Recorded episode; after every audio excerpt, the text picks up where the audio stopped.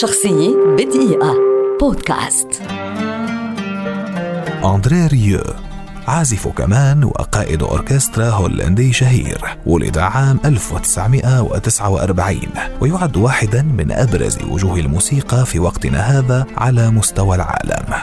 بدأ ريو دراسة العزف على الكمان في الخامسة من عمره وقد كان والده الذي يحمل الاسم نفسه قائد الأوركسترا للسيمفونيات في ماستريخت. ومن عمر صغير جدا أبدى ريو إعجابا وافتتانا كبيرين بالأوركسترا وقد درس الكمان في المعهد الموسيقي الملكي في لياج والكونسرفاتوار في ماستريخت ومن عام 1974 إلى 1977 انضم ريو لأكاديمية الموسيقى في بريسيل. سجل أسطوانته الأولى عام 1994 وسميت في أمريكا من هولندا مع الحب وفي أوروبا برقصة فالس وذلك بعد انضمامه إلى فرقة ليمبورغ كعازف كمان.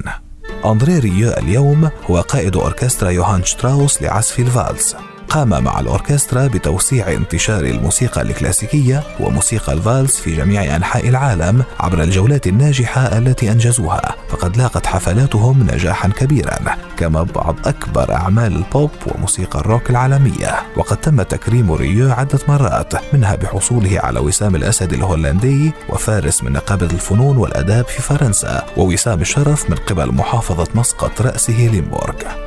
يعتبر أندري ريو سفير رقصة الفالس لإحرازه أفضل مبيعات في ألمانيا وهولندا وفرنسا. بأسلوبه الكلاسيكي المجدد استطاع أن يحقق مبيعات وصلت إلى عشرة ملايين أسطوانة في أكثر من ثلاثين بلدا في عدة ألبومات أصدرها منها Romantic Moments The Flying Dutchman Tour d'Amour و Holland's Glory. شخصية بدقيقة.